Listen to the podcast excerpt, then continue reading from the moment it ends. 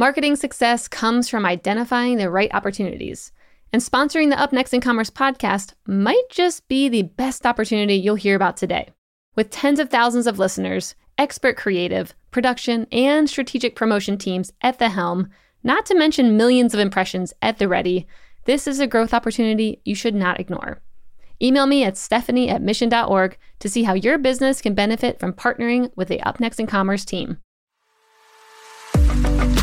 we saw a huge amount of sentiment from the grocers and retailers who are telling us that they do want to innovate, but their concern is that a lot of innovations requires a lot of infrastructure, operational maintenance, and overhaul. And that makes it very, very difficult. So interestingly, when we presented our idea to these store owners, most of them freaked out.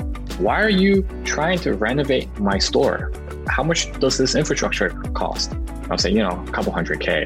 And they would say, look, dude, even if you give it to me for free, I wouldn't want it. And the store owners said, if you want to make anything work in this industry, you have to make sure that it is something that you bring it to our store and it just works. It shouldn't require infrastructure overhaul. It shouldn't require operational overhaul. So we really took that to note. So we kind of went back to the drawing board and we thought about how can we build a technology that just works.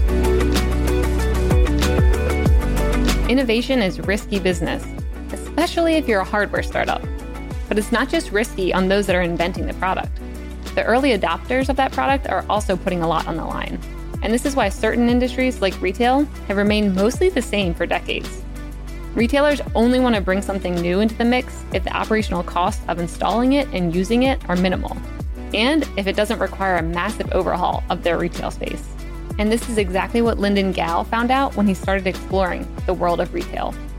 Lindon has been on a mission to disrupt retail since he first applied to Y Combinator and got in with his smart security tag. And although that didn't take off, Lindon kept going until he landed an idea that stuck. Today, Lindon's the CEO of Caper, a company bringing smart cart technology into the world of retail. And 2021 might be the perfect year for this type of company to really take off. Last year, consumers got used to shopping more online doing more transactions online, but now also have higher expectations because they're getting used to the personalization piece and the effectiveness of it and the efficiency, which is exactly what Caper's smart shopping cart technology is going to be tackling. In fact, Caper's tech could even be coming to a store near you because they just recently partnered with America's largest grocery store, Kroger, to bring smart carts into chains all over the nation. On this episode, Lindon and I talk through how Caper is finally bringing change into the world of grocery and explains how smart cart technology could have ripple effects on e commerce, personalization, and the entire customer journey. So grab your grocery list and take some notes because this one was a fun peek into the future. Enjoy. Up next in commerce is brought to you by Salesforce Commerce Cloud. Respond quickly to changing customer needs with flexible e commerce connected to marketing, sales, and service. Deliver intelligent commerce experiences your customers can trust across every channel. Together, we're ready for what's next in commerce. Learn more at salesforce.com/commerce. Before we dive into the episode, I want to let you in on a little secret. Did you know that Mission has the number 1 e-commerce newsletter? It's amazing. It has really good news and insights and case studies that you will not find anywhere else. So go subscribe. Mission.org slash up next in commerce. All right, on to the show.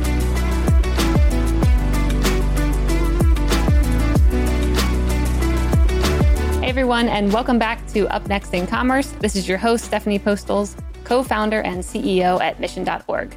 Today on the show, we're chatting with Lindon Gao, the CEO at Caper. Lindon, welcome to the show. Thanks for having me, Stephanie. Yeah, I'm really excited to have you on. So tell me a bit about Caper. I was doing a little bit of background digging, and maybe actually it'd be great to start with your background first, because I saw that you were involved with Y Combinator. So maybe starting out there, and then we'll get to Caper. Sure. I I joined Y Combinator shortly after I left investment banking. Um, mm-hmm. Um, so prior to the y, YC, I was an investment banker in Goldman Sachs and JP Morgan, have had quite a number of corporate life and didn't really feel like I belong in finance as much as I belong in startups. Um, I started my first startup when I was 14, my second wow. one when I was 19. So I've always had a lot of passion for the startup industry. And when I realized that there was a big opportunity to potentially pursue in physical retail, I decided to quit my job to join um, to start Caper. And uh, we were lucky enough that we got into YC in our first application. Wow, that's lucky. Yeah. And at the time, we were actually building a different product. We built a smart security tag. You know, those that beeps at the door if you try yep. to steal in Zara. Uh-huh. We made it such that it will unlock upon payment. Okay. So just imagine on Black Friday, you could walk into a store, take out your phone, tap on the security tag, pay for it, and the security tag will unlock, and then Smart. you can leave the store. Yeah. What so happened with that? I still the, need that.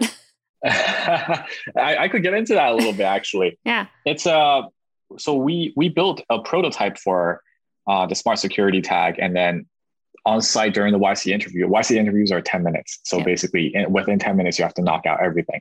Yeah. And there there'll be firing questions at you. They'll be cutting you off during the during the interview. I thought I thought about something that was very interesting. You know, since we only had 10, 10 minutes, I wanted to convey industry urgency, our market. So I printed these T-shirts where it says, "Did you know that customers will leave the store if they have to wait in line for more than five minutes?" Like 33% of customers will leave.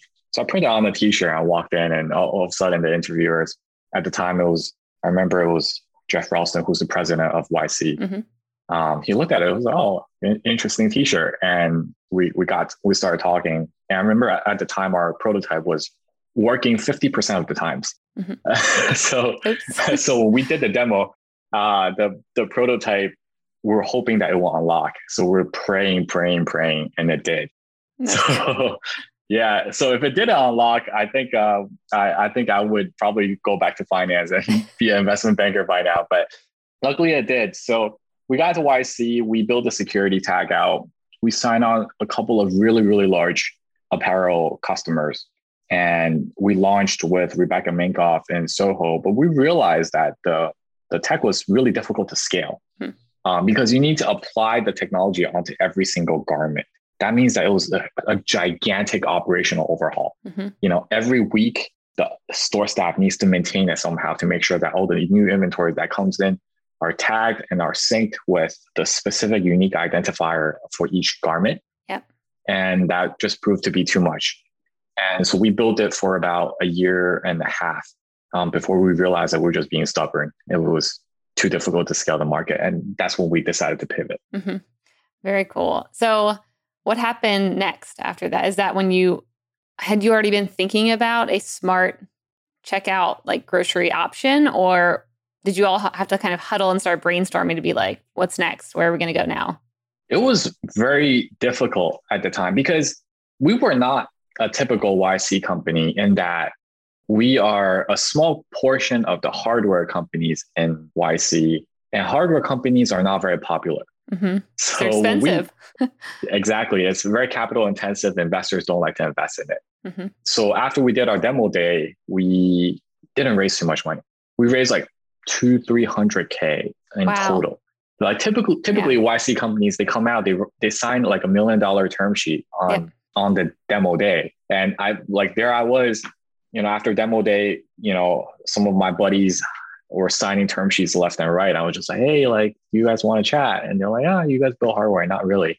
Uh, so, so throughout the whole time, it was very difficult. So we, when we built it, built a security tag for about a year and a half, we were none of us were getting paid at the time. It was four co-founders and two early employees. We lived and worked out of a house in College Point in New York. It's right by the LaGuardia Airport. And yeah, all we did was just we woke up, we worked, and then we eat together, and then we'll go to sleep. I heard you got in trouble for buying orange juice by your co-founder. Uh, where did you hear about that? Yes, I was just I doing a little creeping I, on the internet. it was uh, it was a very funny story. We uh, my co-founders are extremely frugal because we really didn't have too much money. We're burning like seven thousand dollars per month, mm-hmm. and we buy groceries together. I walk into a grocery store. You know, it was a it was a habit. I just you know I usually drink orange juice, and you know I dropped it in. My co-founder was like, "Do you really need? Do you need, really need to drink this? This is like six bucks." I'm like, "All right, maybe you're right. I don't." oh my gosh. um. So so so it was it was it was pretty tough, but it was also very interesting in that um, the passion really bonded us together. And that's why our team is extremely cohesive even today. Like we barely have any attrition in the company and, you know, our, our team is like a family. Yeah. So we built a security type for a year and a half. And at the time when we decided to pivot, we had probably less, less than probably 100K or something left in, in the bank. So we really didn't have too much money and we couldn't do too much with that amount of capital, especially in hardware. So we kind of huddled together and we were thinking about what, what sorts of things should we pursue next? Or should we just kind of close up, just go home and start applying for, for other jobs?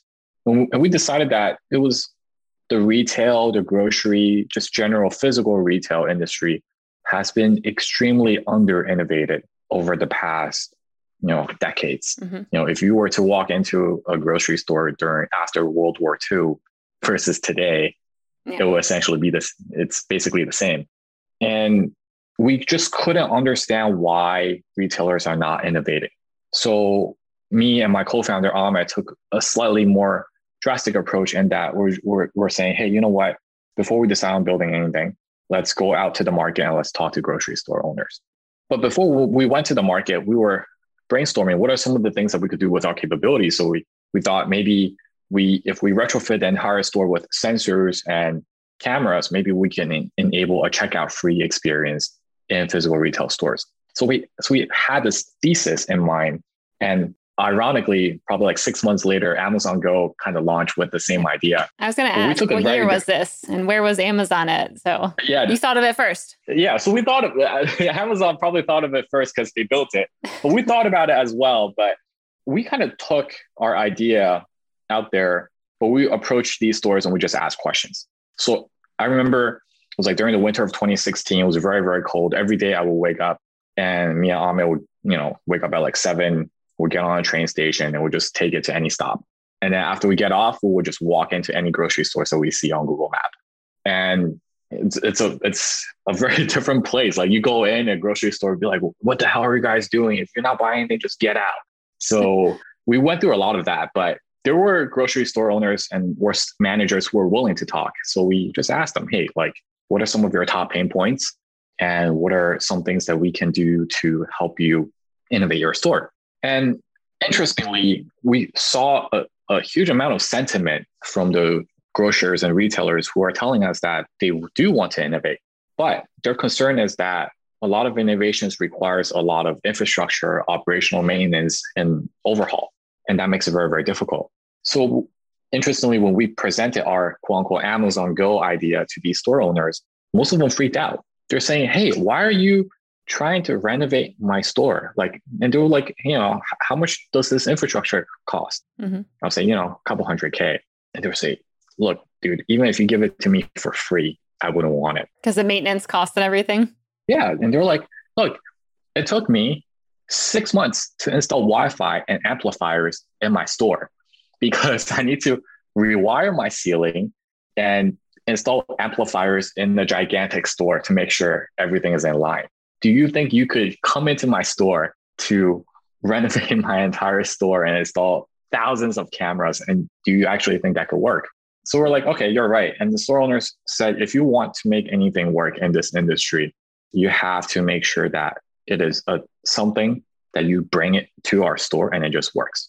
It shouldn't require infrastructure overhaul. It shouldn't require operational overhaul. So we really took that to note. So we kind of went back to the drawing board and we thought about how can we build a technology that just works? And we kind of stumble upon this idea that if we impact, uh, compact computer vision and sensor fusion directly into a shopping cart, which is the most common tool in physical retail, we could enable the same type of experience at much lower maintenance. That really also tied back to our first idea of why we failed. The smart security tag idea was would require a lot of operational maintenance. And we thought that the smart cart could really overcome a lot of these barriers. So we built the technology. Um, actually, before we built it, we just did a 3D rendering of the card. We took it to the store owners, and immediately within two months, we signed over probably 30 contracts. So that was when we saw a with a cart that didn't in, really work. Like the cart was just a, a picture. Yeah, it was okay. not even a card that didn't work. It was a picture, a picture rendering of what it looks like, and I just described what it would do. And wow. the store owners were very, very interested to sign on. So that was that was how we got started. Mm-hmm. Okay, cool. So mm-hmm. you've got 30 new contracts. I mean, did you, I'm guessing you had to go out and raise some more money though, because with only a couple hundred thousand in the bank, even with 30 contracts, I'm assuming you wouldn't have been paid at least like net 90 probably or more. What did you guys have to do to get that first version of the cart made? Yeah. So, very interestingly and very luckily, my co founder, um, my hardware co founder's father actually owns a manufacturing facility in China. Mm-hmm. Lucky, so we lucky. had a very, very unique, yeah. So we were, we had a very unique hardware advantage in that we were able to prototype and and build our first versions of the shopping carts directly at his factory. Mm-hmm. And that was also one thing that really that I would say is our unique competitive advantage in that we were able to iterate on hardwares on a monthly basis. Typically, it takes six months to iterate on a typical hardware. It takes us a month. And that was the reason why we're able to accelerate our product development cycle so quickly. Mm-hmm. What were some of the early features in the cart that you either got rid of? Like, what does it look like now versus when you first created it? when we first created it, it was a lot of duct tape, a lot of uh, weird components in there. I think I remember when we built our first version, we were trying to demo this to a very large European client, and we shipped it over to France, and the entire car broke. And I spent two days in the hotel just piecing things together before my client meetings. I also I actually used glue in there too. Um, oh gosh. And so, it wasn't I mean, computer way, driven at that point, right? Like, or did you already have AI in it or not yet? So not yet at the time, because our idea was that AI was going to take a little more time. So while we're building the R&D branch of our company, we were going to go to market first with the barcode scanning version. And that was a very explicit strategy that we had because we didn't want to be a heavily research dependent or research oriented company. We wanted to go to market to understand the market as we go. Mm-hmm. So we built this shopping cart with a scanner, with a screen, and also has a load cell, which measures the weight of what's inside the basket. And I remember uh, when we first launched a very, very small trial inside one of the stores in Long Island City called Food Cellar. We saw users try to use it. The scanner was very, it was a very small scanner that pointed at the side, and no one knew how to put, you register the item into, into the cart. Mm-hmm. So we did a lot of different changes to our scanner model, changes to the screen and, and the load cell. And also load cell was very, very difficult because uh, it's a not a common knowledge that the scales inside your grocery, typical grocery stores are regulated by the government. It's regulated by the consumer affairs because if your apples are, you know, a dollar per pound and your scale is off and it's wrong, then you're mm-hmm. cheating the consumer. So it's protected by the consumer affairs. And to be able to pass that certification requires us to, you know, send them our cart and they will put in a furnace, put in a freezer, put an automatic weight into our cart and out of our cart for 100,000 times. And we need to be reading accurate to 0.005 pounds. Mm-hmm. So there's a lot of additional engineering and hardware infrastructure that kind of went in there just to get the cart, the first versions of the carts right. Wow, that's intense. So early days, it sounds like the cart was it was kind of like having a checkout conveyor belt on the cart. Like you could scan it, you could weigh things, and you could check out, and that was like the gist of it. What does it look like? Pretty much today. So today we is completely computer vision powered uh, we could directly drop items into the cart. And we're launching these into retailer stores very, very soon. It's one of the paths where we took, where we thought about how do we make computer vision scalable? Mm-hmm. Because inside a typical grocery store, you have at least 50 to 100,000 um, unique uh, items. For each one of these items, we need images of what the item looks like from different angles. Mm-hmm. So in a way, when we started building the scan version of the card, it really paved the way for the scanless version because as customers are using it, they're collecting images for us. You know, you scan a Coca-Cola and you put it inside the cart. Now we know this is a Coca-Cola. And then using our cameras, we're able to collect over 120 images for us to train. So now we have over hundreds of millions of images in our data bank. And now we're able to directly en- enable the scanless version of That's, the cart. That's smart. That's like Tesla, how, you know, it's always kind of learning as it goes, learning from other cars. You're learning from every time someone's putting something in the shop. That's genius. Exactly. exactly. That's great. And then I also read that it does um, some product recommendations. Tell me a bit about that. Yeah, so you actually tapped into a really, really interesting space. Um, product recommendation is a big part of our system because when we walk into a store, and you shop for groceries, typically you will probably spend 30, 40 minutes in there. And you probably spend five minutes at the checkout, but 35 minutes in your journey as you browse through the store. And when we were launching the carts and working with, with grocers, we re- realized that the bigger piece of the opportunity in innovating retail is actually not automating checkout. That's a that's a piece of the experience that we can make very seamless, mm-hmm. but it's not the whole picture. The whole picture is how can we help customers shop through the store during that 35 minutes and provide them a very digitized and personalized experience. So the personalized recommendations is, a part of that, which drives the digitization of the store where if a customer, you know, puts in a milk, for example, we could give them recommendations for cookies, Oreos, you know, cereals, and so forth. And as we go on, we're going to start implementing, for example, things like recipe recommendations. Hey, I noticed you have pasta and you have meatballs in your basket. Would you like to have some Parmesan cheese to go with it? Because we noticed that you might be building a recipe for meatball pasta. Or we noticed that you have gluten free items inside your basket. Would you want us to recommend additional gluten free items inside your, your basket? And that really creates another layer of digital platform on top of physical retail that really never existed before. Yeah. Right. You have e-commerce, which is a gigantic digital um, platform, but then also now in the physical stores, you have a digital platform where you could browse through the stores and interact with items around you through Caper. Hmm. Uh, we could eventually, you know, help you trace the roots of where your products are, are coming from. Uh, we could also help you count calories of what what you've been purchasing. So there's a lot of different ways to to play in this market right now, and that's the most exciting part. Yeah, it also seems like there's an opportunity to kind of see the location of the shopper and showcase coupons or things like that based off you know the aisle that they're at because that's always something I think about mm-hmm. is, you know, getting a random coupon in the mail. You're like, well, I'm not going to that store and now I forgot about it versus if I'm there and I'm on that aisle and it's like, oh, you can have a dollar off an egg. Okay, I'll get those eggs in. Like much easier of a exactly. transaction than trying to bring something in store. Exactly, exactly. And we, and and through that, so now we have like some basic recommendations plus nearby deals, and we've been able to see average basket size pick up in some of the. I can't talk about the larger stores because we're bound by NDA, but the smaller stores we've seen more than 18% average basket size increase on a very consistent basis. If we're able to get the customers to buy a couple of more things, that actually drastically helps the retailer's top line as well. Yeah. So tell me a little bit about like what does the landscape in general look like for autonomous check? I mean, now we're talking about like location based stuff, personalized stuff. Like how do you view it interacting with e-commerce? Like what does the omni-channel experience look like, you know, over the next couple years or what are you guys planning for?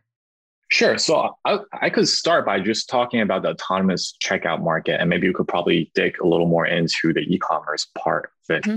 So here's the general landscape basically you have the Amazon Go formats, which are the startups or companies that are building cameras on the ceilings to directly enable uh, cashierless checkout. So this means that you will have to install hundreds of cameras on your ceiling uh, on top of building a processor and installing GPUs inside the store to make sure that we're able to process all, all of these Im- images and make sense of it. The cameras will be used for two purposes. Um, the first purpose is object tracking, which is you track how people are moving around the store because you need to tie that item to that particular particular person so you can't lose track. Um, the second part is the cameras are also being used for pinpointing where items are inside the store. So typically, what a lot of what we've we've seen companies where basically they use cameras to label where items are inside the store. So they don't directly do recognition of that particular item, but they label mm-hmm. based on where it is inside the store. Mm-hmm. And then there is the other form factor, which is instead of using the cameras to label where items are in the store, they use uh, smart sensors, basically weight sensors inside the store, where if you pick something up, the weight sensor would detect it and it will know, okay, Coca-Cola weighs 100 grams. So you just picked it up, you picked up one bottle of Coca-Cola. And that's what Amazon does. Um, Amazon does a lot in Amazon Go. And then there's the other form factor, which is a lot more similar to basically what Caper does right now, and which is we compact everything into a device like a shopping cart or a shopping basket, and customers will pick it up and directly use it. All the compute are, is done locally inside within this boundary. And it's also very, very interesting.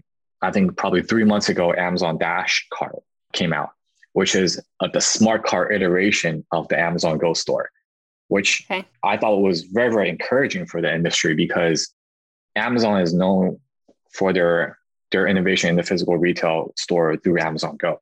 And Amazon Go has been scaling. They have, you know, 20 stores or so. And all of a sudden they came out with Amazon Dash Cart because everyone thought Amazon Go was going to go into Whole Foods, was going to, going to go into Amazon Fresh, mm-hmm. but it didn't.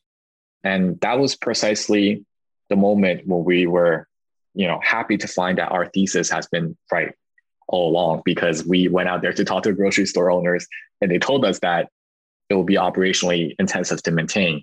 So that's kind of the the landscape. And then beyond kind of you, you know the Amazon Goes and the Capers, you have additional self-scanning apps, um, which Walmart had um, implemented before, and their Scan and Go program um, that didn't really take off, so they canceled it uh, and kept it to a smaller membership for the Sam's Club, I think.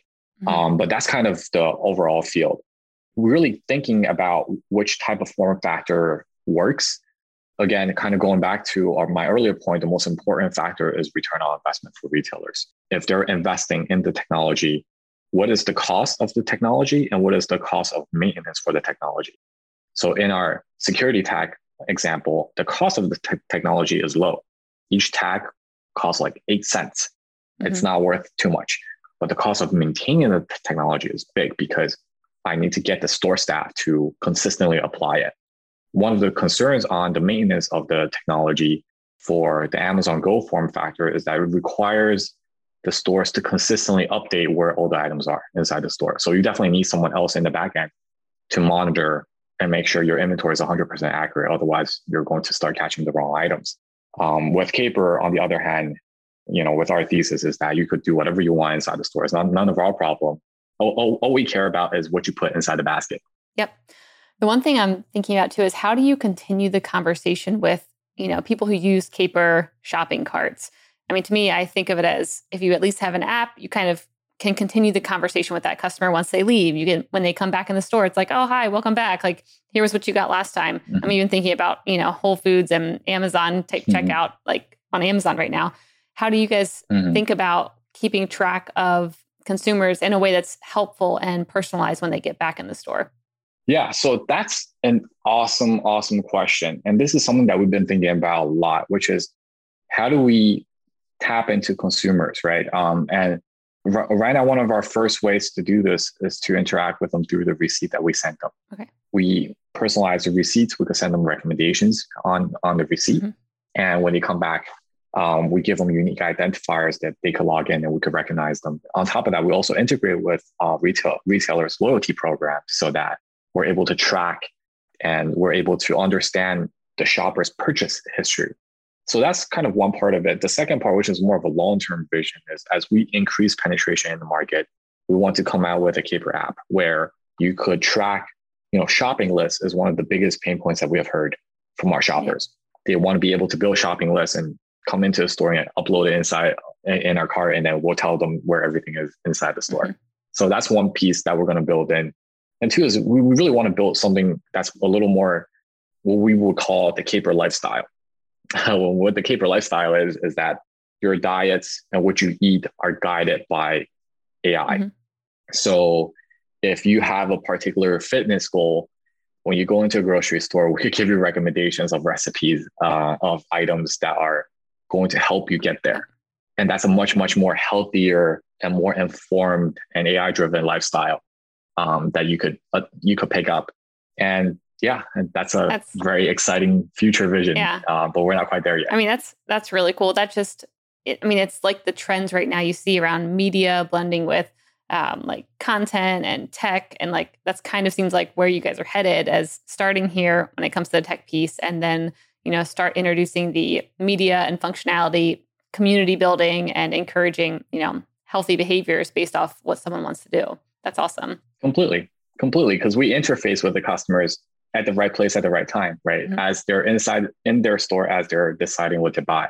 So we have a lot of opportunities to provide our recommendations to the customers and hopefully that that can enrich their shopping experience. Yep. I also like that you guys have the ability to track based on the receipts and it just kind of opens up a whole discussion around making things that maybe were normally not useful, like a receipt where it's like, well, I'm not going to return any of these groceries, just throw it away. Putting something on there that makes you want to keep something. I mean, it's kind of like finding an arbitrage Completely. opportunity that maybe many are overlooking. Yeah. One of our models is making the mundane into something magical. Mm-hmm. So that includes, you know, making the shopping cart into something that's magical so that when you put items in there, we just magically recognize it into something like what, what, what we just talked about on the receipt side. It's not traditionally not very interesting, but we want to start enriching every part of your shopping experience that way. Yeah, that's cool. So you're talking about increasing market penetration, and I saw that you guys signed a big deal with Kroger. So I want to hear first off, congrats. That's amazing. I want to hear a little bit Thank about you. that. Like, how did you strike up that partnership, and what does that look like on a national rollout plan now? Yeah, so it's a very, very exciting deal because it is definitely a step towards the right direction in terms of, you know, accelerating the adoption of digitized stores and Kroger's came to us initially. We had reached out to them, but a, I would say a good portion of our clients are most effective when they reach out to us. Yes. Uh, and that was that was a part of the early part of the process as to how we got to know Kroger, how we got started on the project. They've been looking into this space and thinking about what could potentially make sense, and you know, and we decided to start working together. Hmm. Uh, very fortunately, and throughout the process, there were there were definitely a lot of learnings learnings, but fortunately, Kroger wasn't our first client, so we had gotten a lot of the initial ramp up uh, out of the way, um, and so we're able to deploy in their stores very very quickly. And I think one part, one piece that was quite interesting was that when DashCart came out from Amazon, it really accelerated uh, the Kroger's process because you know there there were you know Amazon making additional innovations inside physical stores. And now they're actually before you know people were saying amazon go wasn't going to scale to a larger store. Mm-hmm. and amazon proved people wrong by developing the smart cart. And that was a validation of what we have built. And that that accelerated the process as well. What kind of lessons did you learn or would you tell someone else when you have that first partner versus moving to someone like a kroger? It's uh it's definitely night and day. Um, we started first by working with uh, a local grocer, a smaller grocer called Food Cellar. The store owners are extremely friendly, very open minded, wanted to try new technologies. So we launched with him first. But as we started working with him, we realized that grocery is an extremely complicated market. Mm-hmm. It's not like a typical convenience store where it's, you know, everything is just barcoded and stuff. Like inside grocery stores, you have promotional deals buy one, get one free, buy one, get one 50% off. The promotional part of the pricing logic was very difficult. And also integration into the store's system was also very difficult because we need to connect to their point of sale system to make sure that we know the latest pricing of what what costs what. And we also need to push back that information to their inventory systems to make sure that their overall records are well maintained. So that part also took a little bit of time. But I think most importantly is really just figuring out overall flow and process. You know, in grocery stores, you have they sell produce. Produce are weighted are, are weighted. So how do we facilitate that to make sure that it's very easy for customers to understand that this is the, the way that they add produce? On top of that, there's also buffets, coffee beans, you know, beans, uh, different types of. They also have a bakery with coffee, um, and they also have a pizza, uh, little section um, in the store. So really understanding every single part of that was very very essential so we really learned, we did a lot of learnings at the local grocery store level. And we also ramped up to Kroger. And before we launched Kroger, we actually launched Sobeys, which was one of the largest supermarket chains in Canada. And by then we realized the complexity of a larger enterprise organization, how their system is structured, how their processes work. And then all through all of the, that learnings, then we started working with Kroger. And with Kroger, we're still learning along along the way. Physical retail grocery is a complicated space, but mm-hmm. you know we have really figured out a lot more things, and now we're able to move off a lot more faster. Yeah, that's very cool. it also seems like there's going to be a tipping point where, you know, you train like the machines and ingest so much data that then you don't really have to do that anymore because there's only so many products. There's only so many bottles of ketchup right. there, you know, where it's right. like, okay, I know what that is now. And as you start rolling out into future stores, it seems like you'll get over a hurdle that then it's kind of like on to the next thing because you tackle that and they're good. Yeah, completely. Because, you know, the initial ramp up is always the toughest. But once you kind of get through a certain critical point, um, then you realize that, okay, you know, we have all the images that we need. We have the integration system and infrastructure we need we have overcome a lot of the hardware issues, which I didn't mention, but hardware issues are also another another beast. Yeah. And so I think, you know, from our first store, which was probably launched about a little probably over two years ago until now, we've just learned a ton along the way. So really a demo environment, coming out of a demo environment slash a pilot environment into actually a mass produ- uh, a production environment where customers are using on a consistent basis, where thousands of transactions go through our system on a daily basis, it's a different scale. It's a different beast that we have to manage. Yeah. And did did Y Combinator come back to you now that things are going pretty well? And did they ask to invest now? Well, Y Combinator has always been uh, a co-investor along the way. Oh, have they? In, I thought they didn't. Our, oh, oh, Y Combinator. So, I'm thinking about the investors at Demo Day. Oh, the investors at Demo Day. yes, but we're we're a little too big for their for for their check size now. so, uh, so uh, definitely when we started building and start fundraising, it was a different product and it was a different market dynamic mm-hmm. too. You know, back then it was like 2016, 2017. There were cashierless checkout wasn't even a concept. It was like you know, back in 2008 when self-driving wasn't even a thing and you're trying to build self-driving, people like, you're crazy. Yeah. You know, that, that cashierless, cashierless uh, you know, checkout free retail is kind of very similar to that. But I think a lot of the recent tailwinds in the industry, it's, it really started first with Amazon Go and then Amazon acquired Whole Foods. So it really kind of spurred up Amazon's intention to tap into the physical retail market. So got a lot of people nervous.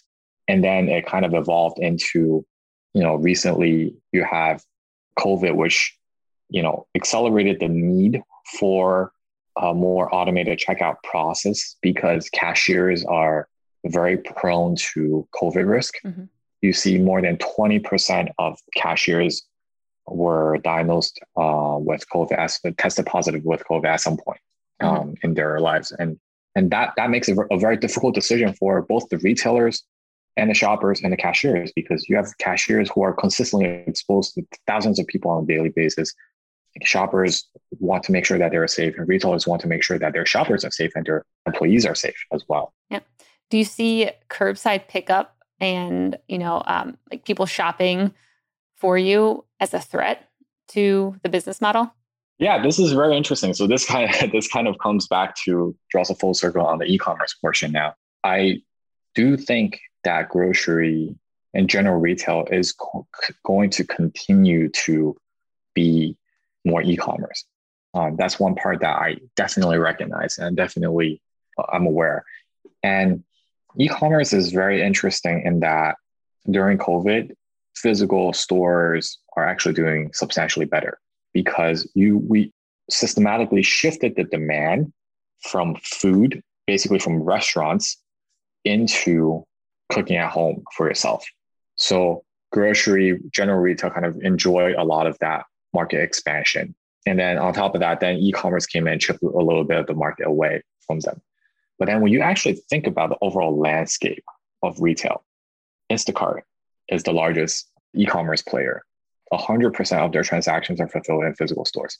So it doesn't reduce the traffic inside stores. Mm-hmm. If anything, it really increased the need to be efficient inside the store. And that's where Capers come in as well. We could help facil- facilitate delivery shoppers to make them more efficient by telling them where, where all the items are inside the store, make a cashier uh, checkout free so that they can walk out of the store.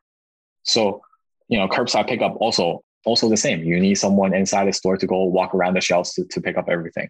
Mm-hmm. So where I see the future of retail really converging is that you are going to see a lot more retailers. Not only are they going to optimize their stores for the shoppers, but they're also going to optimize the stores to make sure that it also becomes a local fulfillment center. Mm-hmm.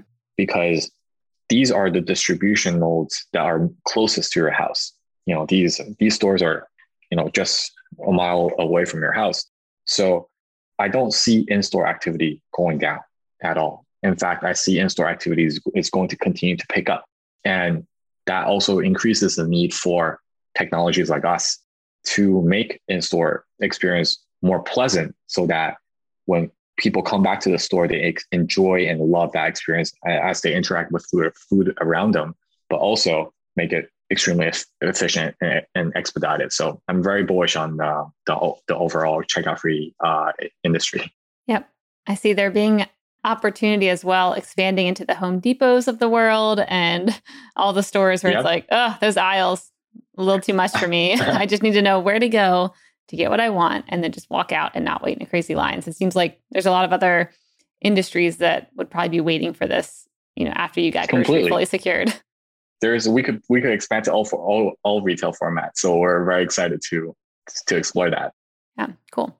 All right. Well, this has been such a fun interview. I probably could keep going, but I'm going to shift over to the lightning round. The lightning round is brought to you by Salesforce Commerce Cloud. This is where I'm going to ask a question and you have a minute or less to answer. Are you ready, Lindon? Sure. All right. What's one thing from 2020 that you hope sticks around in 2021?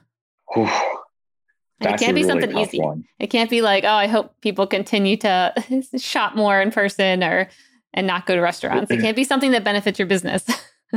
okay. I hope that my team momentum keeps up because 2020 ironically is uh, one of the years where my team has really gone together despite covid and really accelerated our development so that's one thing that that that was good and it really proved that work from home actually yeah work from home is is here yeah. to stay yeah I, I agree people will not want to go back five days a week anymore what yeah. what one thing will have the biggest impact on e-commerce in the next year? Cost of delivery. If cost of delivery goes down, e-commerce would also take off. Mm-hmm. Yep. If you had a podcast, what would it be about, and who would your first guest be? The cockroach way. Um, I I thought about that. I was going to write a book about it, uh, about, which is what? how do you survive? How do you survive building a startup, burning I don't know two thousand dollars a month? It was one of those things because we burned seven thousand dollars per month for two and a half years. Uh-huh. So you know, not buying oranges and all that stuff, it was real. Like, and and definitely want to talk about that. So who I who do I want to invite? An entrepreneur that's very very frugal, uh, very very cheap. Your co-founder? Uh, don't. yes. yes. He can he'll, come on. He'll be a great one. He's still very frugal today. Are you allowed to drink orange juice now? People. yeah, at least. Well, I mean, I'm paying for it myself now. It's not on the company, so yep. so, he, so he can't stop me. there you go. What's up next on your Netflix queue? I watch a lot of stand-ups. Kevin Hart. Yeah. It's, uh, yep, that's good. Yeah, one. it's uh, it's awesome. It's uh, after a long work day, you can sit down and just watch some Kevin Hart. Yep, I agree. It's great. And I feel like you have a good answer for this last question. What one thing do you not understand that you wish you did? The complications of scaling a team.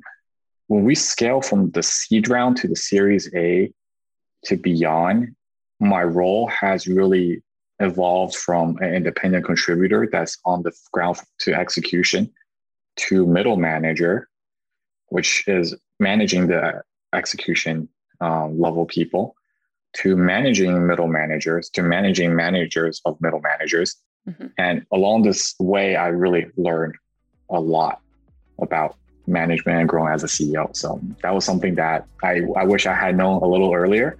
Yeah. So that I'm able to run my team a, a lot more effectively. Good one. All right, Lindon. Well, thanks so much for joining the show. It was a pleasure to have you on. Where can people find out more about you and Caper? You can find me on LinkedIn, and you can also find out about Caper on Caper's website, caper.ai. Awesome. Thanks so much. Thank you.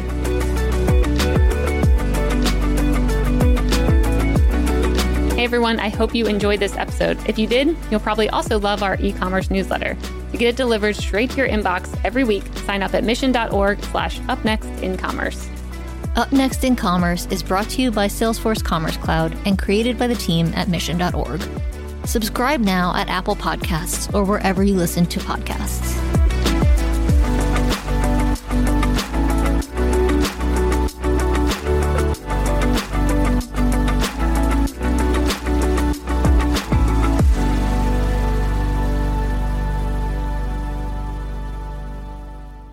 Thank you for checking out another epic hour of business insights and inspiration on the Up Next in Commerce podcast.